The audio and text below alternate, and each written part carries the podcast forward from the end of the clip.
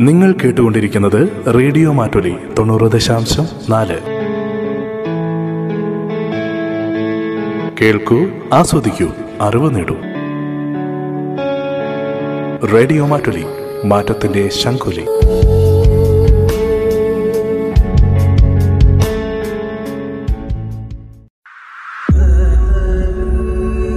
കരസ്പർശം. ആതുര ശുശ്രൂഷകരുടെ ജീവിതാനുഭവങ്ങൾ. കരസ്പർശം. നിർവഹണം D K Wayanad.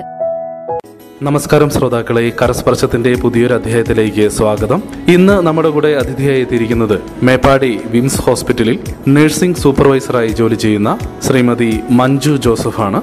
Manju madam Rippon സ്വദേശിയാണ്. മഞ്ജു മാഡത്തിന്റെ നഴ്സിംഗ് പ്രൊഫഷനിലെ വിശേഷങ്ങൾ നമുക്ക് ചോദിച്ചറിയാം. നമസ്കാരം മഞ്ജു മാഡം. നമസ്കാരം. മാഡം എത്ര കാലമായി നഴ്സിംഗ് മേഖലയിലേക്ക് വന്നിട്ട്? ഏകദേശം പതിനേഴ് വർഷമായി നഴ്സിംഗ് മേഖലയിലേക്ക് വന്നിട്ട് ഇപ്പോഴും തുടർന്നുകൊണ്ടിരിക്കുന്നു. എത്ര കാലമായി ഈ സൂപ്പർവൈസർ എന്നുള്ള ഒരു സ്ഥാനം അനുകരിക്കാൻ തുടങ്ങിയിട്ട്? ഞാൻ ഇതിന് മുന്നേ വർക്ക് ചെയ്ത ഒരു ഹോസ്പിറ്റലിൽ ഒരു രണ്ട് മൂന്ന് വർഷം സൂപ്പർവൈസറായിട്ട് ജോലി ചെയ്തിട്ടുണ്ട്. അതിനു കൂടാതെ ഇവിടെ വന്നിട്ട് ഇപ്പോൾ ഒരു നാല് നാലര വർഷത്തോളമായിട്ട് ഇതേ പോസ്റ്റിലാണ് ജോലി ചെയ്തുകൊണ്ടിരിക്കുന്നത്. വിംസിൽ വന്ന് നാലര വർഷം എന്ന് പറയുമ്പോൾ ഒരു ചെറിയ കാലഘട്ടമല്ല. അതിനു മുൻപ് എന്നാണ് ഈ ഒരു നഴ്സിംഗ് മേഖല തിരഞ്ഞെടുക്കാൻ തീരുമാനിച്ചത്? അതിന് പിന്നിലെ കാരണം എന്തായിരുന്നു? പിന്നെ ആ ഒരു ഇൻസ്പിറേഷൻ എന്തായിരുന്നു? ആ തീരുമാനം ഇപ്പോൾ എത്രത്തോളം ശരിയായിരിക്കുന്നു? ശരിയായിരുന്നു എന്ന് വിശ്വസിക്കുന്നു. ഇത്തരം കാര്യങ്ങളിലേക്ക് ഒന്ന് കടക്കാമോ? നഴ്സിംഗ് മേഖലയിലേക്ക് ഞാൻ കടന്നതെന്ന് പറയാൻ രണ്ടായിരം രണ്ടായിരത്തി നാല് വർഷത്തിലാണ് ഞാൻ നഴ്സിംഗ് പൂർത്തിയാക്കിയത്. പെരിന്തൽമണ്ണ അല്ല മലപ്പുറം ജില്ലാ സഹകരണ ആശുപത്രിയിൽ നിന്നാണ് ഞാൻ പഠിച്ചിറങ്ങിയത്. പിന്നെ എന്റെ അന്നേരം എനിക്ക് ഒരു ടീച്ചർ ആവണമെന്നായിരുന്നു ശരിക്കും എന്റെ ആഗ്രഹം എന്ന് പറഞ്ഞാൽ. പക്ഷേ എന്റെ പേരൻസിന് നഴ്സിങ്ങിനോട് കൂടുതൽ താല്പര്യം ഉണ്ടായിരുന്നു. പിന്നെ എന്റെ അപ്പച്ചൻ എപ്പോഴും പറയും എപ്പോഴും നമ്മൾ സേഫ് ആയിരിക്കും ജോലിയിൽ. പഠിച്ചിറങ്ങിയാൽ തീർച്ചയായിട്ടും നിനക്കൊരു ജോലി ഉണ്ടാകും എന്നുള്ള ആ ഒരു എല്ലാവരും പറയുന്ന പോലത്തെ തന്നെ ആ ഒരു സ്ഥിര വരുമാനം എന്നുള്ള ഒരു കാഴ്ചപ്പാടിൽ തന്നെയാണ് എന്നെയും അയച്ചത്. പക്ഷേ അപ്പച്ചന്റെ തീരുമാനം പൂർണമായും ശരിയായിരുന്നു എന്നാണ് ഞാൻ വിശ്വസിക്കുന്നത് ഇപ്പോഴും. അത് ശരിയാണ് താനും. അന്ന് നഴ്സിംഗ് കോളേജിൽ മലപ്പുറത്താണ് പഠിച്ചത്. കേരളത്തിൽ പഠിച്ചതിന്റെ എന്തെങ്കിലും ഒരു ഗുണം എന്ന് പറയാൻ എന്തെങ്കിലും ചൂണ്ടിക്കാണിക്കാനുണ്ടോ? തീർച്ചയായും ഉണ്ട്. മലപ്പുറം ജില്ലാ സഹകരണ ആശുപത്രിയിൽ നിന്ന് ഞാൻ ജനറൽ നഴ്സിംഗ് പാസ്സായി. അതിനുശേഷം നമ്മുടെ Perinthalmanna E M S memorial cooperative ഹോസ്പിറ്റലിൽ നിന്നാണ് ഞാൻ ഡിഗ്രിയും പാസ്സായത് പോസ്റ്റ് ബി എസ് സി. രണ്ടും ഞാൻ കേരളത്തിൽ നിന്ന് തന്നെ എടുത്തു. അതിന്റെതായ ഏറ്റവും വലിയ ഒരു മെച്ചം എന്ന് പറഞ്ഞാൽ നമ്മുടെ ഹോസ്പിറ്റലിനോടനുബന്ധിച്ചായിരുന്നു എല്ലാ ട്രെയിനിങ്ങുകളും കംപ്ലീറ്റ് ആക്കിയത് അതുകൊണ്ട് തന്നെ രോഗികളോടൊത്ത് കഴിയാനും അവരുടെ എല്ലാ കാര്യങ്ങളും പഠിക്കാനും. എന്ന് വെച്ചാൽ ദിവസവും പകുതി സമയം ജോലിയും പകുതി സമയവും ക്ലാസ് നമ്മൾ ക്ലാസ്സിൽ പഠിക്കുന്ന എന്താണോ അത് അപ്പോൾ തന്നെ നമുക്ക് പ്രാവർത്തികമാക്കാനും അത് ചെയ്ത് പഠിക്കാനുമുള്ള ഒരു ഗുണം ഉണ്ടായിട്ടുണ്ട് അത് മുന്നോട്ടുള്ള കരിയറിൽ ഏറ്റവും ഫലപ്രദവും സഹായകരവുമാണ്. തീർച്ചയായിട്ടും. ഇനി അവിടെ നിന്ന് ആദ്യമായിട്ട് ജോലി ചെയ്തത് എവിടെയായിരുന്നു? പിന്നീട് വിംസ് വരെയുള്ള ആ ഒരു ചരിത്രം ഒന്ന് ഓർത്തെടുക്കാൻ പറ്റുമോ? തീർച്ചയായും. അതായത് മലപ്പുറം ജില്ലാ സഹകരണ ആശുപത്രി രണ്ടായിരം തൊട്ട് രണ്ടായിരത്തി നാല് വരെയാണ് നഴ്സിംഗ് മൂന്ന് വർഷവും ഒരു വർഷത്തെ ഇന്റേൺഷിപ്പും. അത് കഴിഞ്ഞതിന് ശേഷം നേരെ E M S memorial Perinthalmanna ഹോസ്പിറ്റലിലേക്ക് വരികയാണ് ഉണ്ടായത്. അവിടെ ഞാൻ ഏകദേശം രണ്ടായിരത്തി അഞ്ച് മുതൽ രണ്ടായിരത്തി പന്ത്രണ്ട് പതിനൊന്ന് വരെയും അവിടെയാണ് വർക്ക് ചെയ്തത്. ഇതിനിടയിൽ സ്റ്റാഫ് നഴ്സായിട്ടും ഹെഡ് നഴ്സായിട്ടും സൂപ്പർവൈസറായിട്ടും പല തസ്തികകളിൽ ജോലി ചെയ്തു. അതിനുശേഷം ഒരു ഓമശ്ശേരി ശാന്തി ഹോസ്പിറ്റൽ എന്ന് പറഞ്ഞ അവിടെ ഒരു വർഷം. ഹെഡ് നഴ്സായിട്ട് തന്നെ അവിടെയും ഐ സിയുൽ ഹെഡ് നഴ്സായിട്ട് വർക്ക് ചെയ്തു.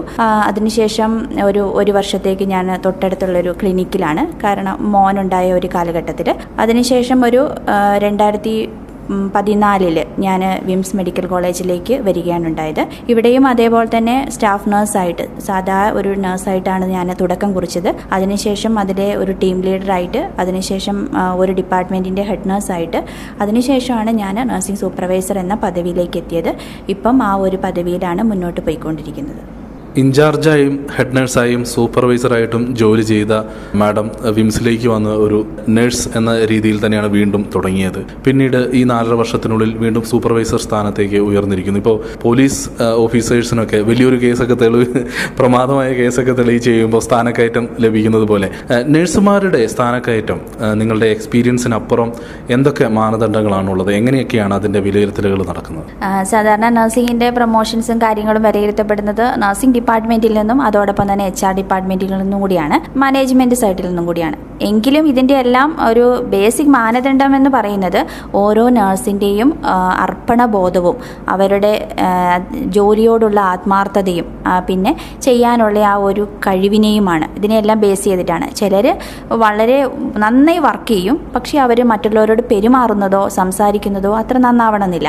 അപ്പം നമ്മൾ വീണ്ടും ഒരു നെഗറ്റീവിലേക്ക് പോവുകയാണ്. അതേപോലെ ചിലർ നല്ല സംസാരവും പെരുമാറ്റവും എല്ലാവരോടും ഇടപഴകാൻ വളരെ നല്ലതായിരിക്കാം. പക്ഷേ അവർക്ക് ജോലി കാര്യത്തിൽ തീരെ കഴിവോ ആത്മാർത്ഥതയോ അറിവോ ഉണ്ടായിരിക്കുകയില്ല. അപ്പം ഇതെല്ലാം കൂടെ കൂടിച്ചേരുന്ന ഒരാളെയാണ് നമ്മൾ എപ്പോഴും ഒരു മുന്നോട്ടുള്ള പോസ്റ്റുകളിലേക്ക് അല്ലെങ്കിൽ പ്രൊമോഷനുകളിലേക്ക് നമ്മളെപ്പോഴും സെലക്ട് ചെയ്യുകയും അങ്ങനെയുള്ളവർക്കാണ് അതിനുള്ള ഒരു അവകാശം ഉണ്ടാവുകയും ചെയ്യുന്നത്. തീർച്ചയായിട്ടും ഒരു നേഴ്സ് എന്ന പ്രൊഫഷണൽ മാത്രമല്ല.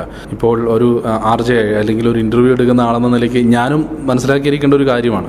എത്രത്തോളം നന്നായി നമ്മൾ ജോലി ചെയ്യുന്നതിനപ്പുറം മറ്റുള്ളവരോട് പെരുമാറുന്നതിന്റെ ഒരു പ്രാധാന്യം എന്താണ്? അപ്പോൾ ഒരു ക്യാരക്ടറും ജോലിയിലുള്ള മികവും കഴിവും ഒക്കെ ഒരു കോമ്പിനേഷനാണ് നമ്മുടെ ഉയർച്ചയ്ക്ക് കാരണമാകുന്നു എന്നുള്ള ഒരു സൂചന. തീർച്ചയായിട്ടും അത് നല്ലൊരു ഓർമ്മപ്പെടുത്തൽ തന്നെയായിരുന്നു.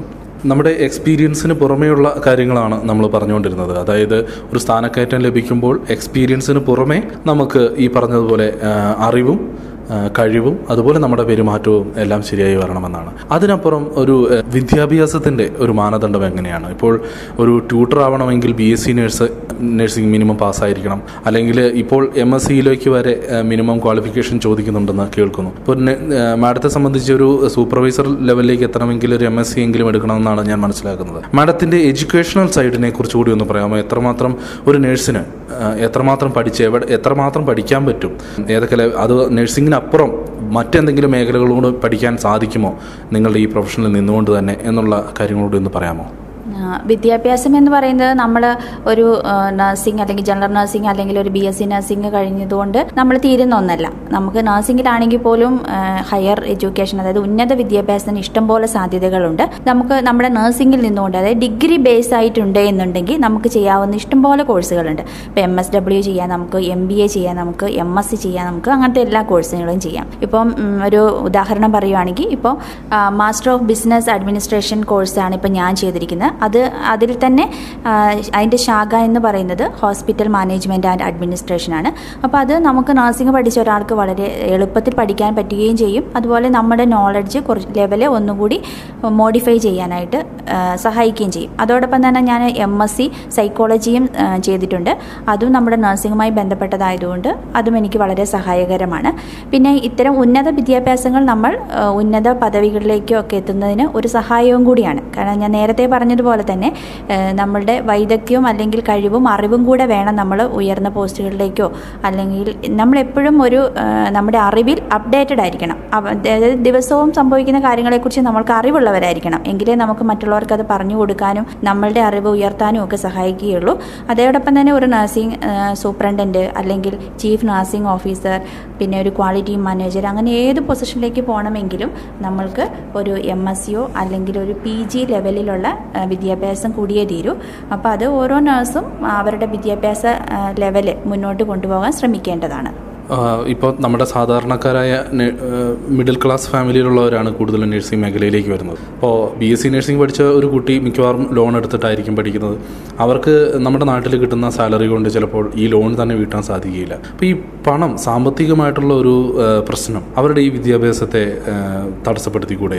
ആഗ്രഹമുണ്ടെങ്കിൽ കൂടി. ഇപ്പോൾ മാഡത്തിന്റെ കാര്യത്തിൽ തന്നെ ചിലപ്പോൾ ഇത് ഈ ഒരു പ്രശ്നം എപ്പോഴെങ്കിലും നേരിട്ടിട്ടുണ്ടോ പഠനത്തിൽ ഇപ്പോൾ സാധാരണ ഒരു ഫാമിലിയിൽ നിന്ന് വന്ന ഒരാളാണ് ഞാനും വളരെ മീഡിയം ഒരു ഫാമിലിയിൽ നിന്ന് തന്നെ വന്ന ഒരാളാണ്. പിന്നെ ഇത്തരം ഈ എം ബി എ കോഴ്സുകൾക്കോ അല്ലെ എം എസ് സി കോഴ്സുകൾക്കോ നമ്മൾ വിചാരിക്കുന്ന പോലത്തെ ഒരു ഭീമമായ സംഖ്യയില്ല.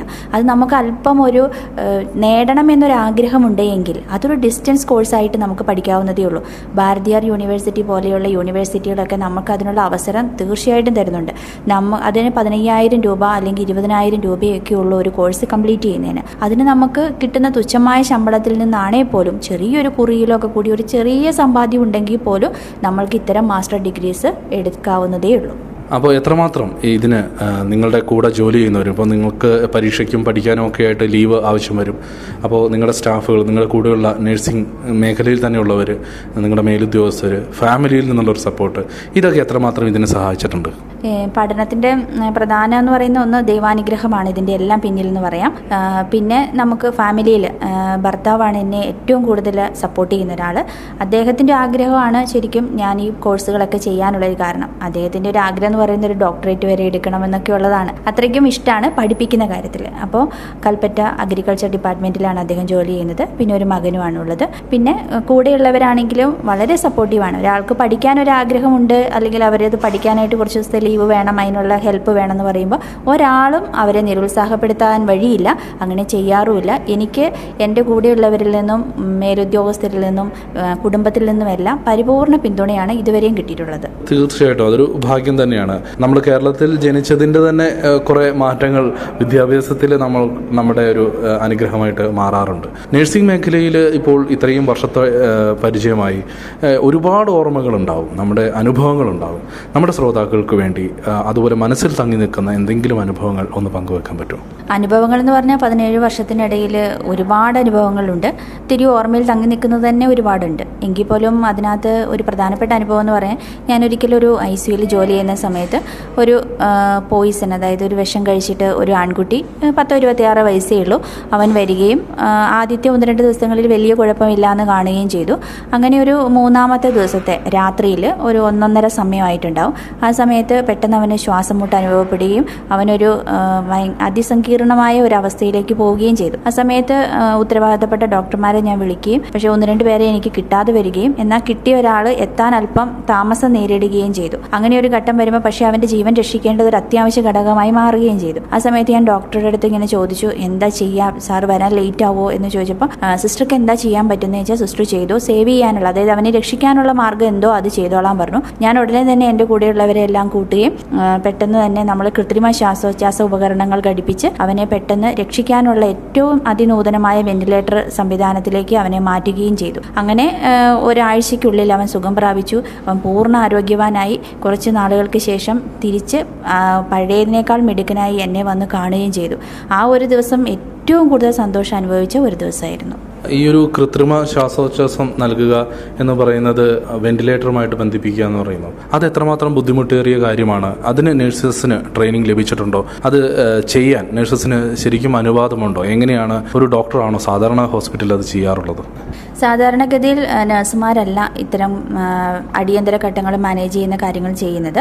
പിന്നെ അന്ന് ഞാൻ ആ ഡിപ്പാർട്ട്മെന്റിന്റെ ഹെഡാണ് അവിടുത്തെ ഐ സിയുവിന്റെ അതോടൊപ്പം തന്നെ ഞാൻ ബേസിക് ലൈഫ് സപ്പോർട്ട് അല്ലെങ്കിൽ അഡ്വാൻസ്ഡ് ലൈഫ് സപ്പോർട്ട് എന്ന് പറയുന്ന ഇത്തരം ലൈഫ് സേവിങ് അതായത് അടിയന്തര ഘട്ടങ്ങൾ എങ്ങനെ മാനേജ് ചെയ്യാം എന്നുള്ള കോഴ്സുകളൊക്കെ പഠിച്ച് കംപ്ലീറ്റ് ചെയ്യും. അതിന്റെ ട്രെയിനിങ് കിട്ടിയ ഒരാളുമാണ്. അപ്പം നമുക്കിതിനെക്കുറിച്ചുള്ള അത്യാവശ്യ കാര്യങ്ങൾ അറിയുന്നതുമാണ്. പിന്നെ ആ ഒരു സമയത്ത് അദ്ദേഹത്തിനെ രക്ഷിക്കാനായിട്ട് നമ്മൾ ചെയ്യേണ്ട ചെയ്യേണ്ട ഒരു അത്യാവശ്യ ഘട്ടം വന്നു. അതുകൊണ്ടായിരുന്നു. അത് അതപ്പം എന്താ ചെയ്തതെന്ന് വെച്ചാൽ പെട്ടെന്ന് തന്നെ നമ്മൾ ഇന്റുബേഷൻ അതായത് ശ്വാസനാളിയിലേക്ക് ഒരു ട്യൂബ് കടത്തുക. ആ ട്യൂബ് കൃത്രിമ ശ്വാസോച്ഛ്വാസ ഉപകരണം അതായത് വെന്റിലേറ്ററിലേക്ക് കണക്ട് ചെയ്യും അങ്ങനെ അവരെ നമ്മൾ രക്ഷപ്പെടുത്തുകയാണ് ചെയ്തത്. അപ്പോൾ ഇത് ചെയ്ത് നമ്മൾ വെന്റിലേറ്റർ കണക്ട് ചെയ്തപ്പോൾ തന്നെ ഡോക്ടറുടെ സഹായം എത്തുകയും ചെയ്തു. എങ്കിൽ പോലും ആ അടിയന്തര ഘട്ടത്തിൽ നമുക്കതൊരു ചെയ്യാൻ കഴിഞ്ഞത്. അവനെ രക്ഷിക്കാനുള്ളൊരു മാർഗം കണ്ടെത്താൻ കഴിഞ്ഞതുകൊണ്ടാണ് അദ്ദേഹം രക്ഷപ്പെട്ടത്. അതിനുശേഷം പൂർണ ആരോഗ്യവാനായിട്ട് തിരിച്ചു വന്ന നിമിഷമാണ് എന്റെ ജീവിതത്തിലെ ഏറ്റവും നല്ലൊരു സന്തോഷമായ നിമിഷമായിട്ട് ഞാൻ ഇപ്പോഴും കണക്കാക്കപ്പെടുന്നത്. തീർച്ചയായിട്ടും. ഒരു ഡോക്ടറുടെ അഭാവത്തിൽ അത് നമ്മൾ അറിഞ്ഞുകൊണ്ട് ചെയ്യണമെന്നില്ല. ഒരു സാഹചര്യത്തിന്റെ സമ്മർദ്ദം മൂലം അങ്ങനെ സംഭവിക്കുമ്പോൾ അവിടെയുള്ള ഒരു നഴ്സിന് ചെയ്യാൻ പറ്റുന്നതിന് കാരണം നഴ്സുമാർ എപ്പോഴും ഒരാളെങ്കിലും രോഗിയുടെ കൂടെ ഉണ്ടാകും. അതുകൊണ്ട് തന്നെയാണ് അടിയന്തര ഘട്ടങ്ങളിൽ അത്യാവശ്യം വന്നാൽ കാര്യങ്ങൾ കൈകാര്യം ചെയ്യാനുള്ള ട്രെയിനിങ് നിങ്ങൾക്ക് തരുന്നത്. എല്ലാത്തിന്റെയും ഗുണഭോക്താവ് എന്ന് പറയുന്നത് ഞങ്ങളെ ഞങ്ങളെപ്പോലുള്ള സാധാരണക്കാരാണ്. രോഗികളായി നിങ്ങളുടെ മുമ്പിൽ എത്തുമ്പോൾ ഗുണം അനുഭവിക്കുന്നവർ അപ്പോൾ ഒരു നഴ്സ് എന്ന് പറയുമ്പോൾ എത്രമാത്രം ജീവിതത്തിൽ നമ്മുടെ ജീവൻ പിടിച്ചു നിർത്തുന്നതിൽ അവരുടെ പങ്ക് എന്തുമാത്രം ഉണ്ട് എന്നുള്ള ഒരു ഓർമ്മപ്പെടുത്തൽ കൂടിയാണ് വെറും ശുശ്രൂഷയ്ക്കപ്പുറം. രോഗികളുടെ കാര്യത്തിൽ നിങ്ങളുടെ ഇടപെടൽ എത്രമാത്രം ഉണ്ടെന്നുള്ളതിനെ ഒരു ഓർമ്മപ്പെടുത്തൽ കൂടിയായിരുന്നു. ഇനിയും ഒരുപാട് അനുഭവങ്ങൾ ഉണ്ടാകുമെന്ന് അറിയാം. പക്ഷേ നമുക്ക് ഇന്റർവ്യൂവിൽ ഒരുപാട് സമയ പരിമിതികളുണ്ട്. എങ്കിലും അവസാനമായിട്ട് റേഡിയോ മാറ്റലിയുടെ ശ്രോതാക്കളിൽ കുറെ പേര് നഴ്സുമാരുണ്ട് നഴ്സിംഗ് മേഖലയിലേക്ക് വരാൻ ആഗ്രഹിക്കുന്ന കുട്ടികളുണ്ട്. ഈ ഒരു പുതിയ തലമുറയിൽ നഴ്സിംഗ് മേഖലയിലേക്ക് വരാൻ ആഗ്രഹിക്കുന്നവരോട് അല്ലെങ്കിൽ ഉള്ളവരോട് പതിനാറ് വർഷത്തെ എക്സ്പീരിയൻസ് ഉള്ള ഒരു സൂപ്പർവൈസർ എന്ന നിലയ്ക്ക് മഞ്ജുമാടത്തിന് പറയാനുള്ള കാര്യങ്ങൾ കൂടി ഒന്ന് പറയാമോ? എന്റെ ഒരു അഭിപ്രായത്തിൽ നഴ്സിംഗ് മേഖല എന്ന് പറയുന്നത് ഒട്ടും പിന്നോട്ടല്ല. ഏറ്റവും മുന്നിൽ തന്നെ നിൽക്കുന്ന വളരെ ഫലപ്രദമായ ഒരു മേഖല തന്നെയാണ്. ഇപ്പോഴത്തെ ഈ ഒരു കാലഘട്ടത്തിൽ നഴ്സിംഗിനടുത്ത് വളരെ പ്രാധാന്യം ഉള്ള ഒരു മേഖല തന്നെയാണ്. നഴ്സിംഗിന്റെയും അല്ലെങ്കിൽ ആരോഗ്യ പ്രവർത്തകരുടെ ജോലിയുടെ പ്രത്യേകത എന്ന് പറഞ്ഞാൽ അതിന് ഒരു ഒരിക്കലും റീടേക്കുകളില്ല റീടേക്കുകളില്ലാത്ത ഒന്നാണ് നമ്മുടെ ജോലി എന്ന് പറയുന്നത്. കാരണം നമ്മൾ ചെയ്ത കഴിഞ്ഞു പോയോ അത് കഴിഞ്ഞു.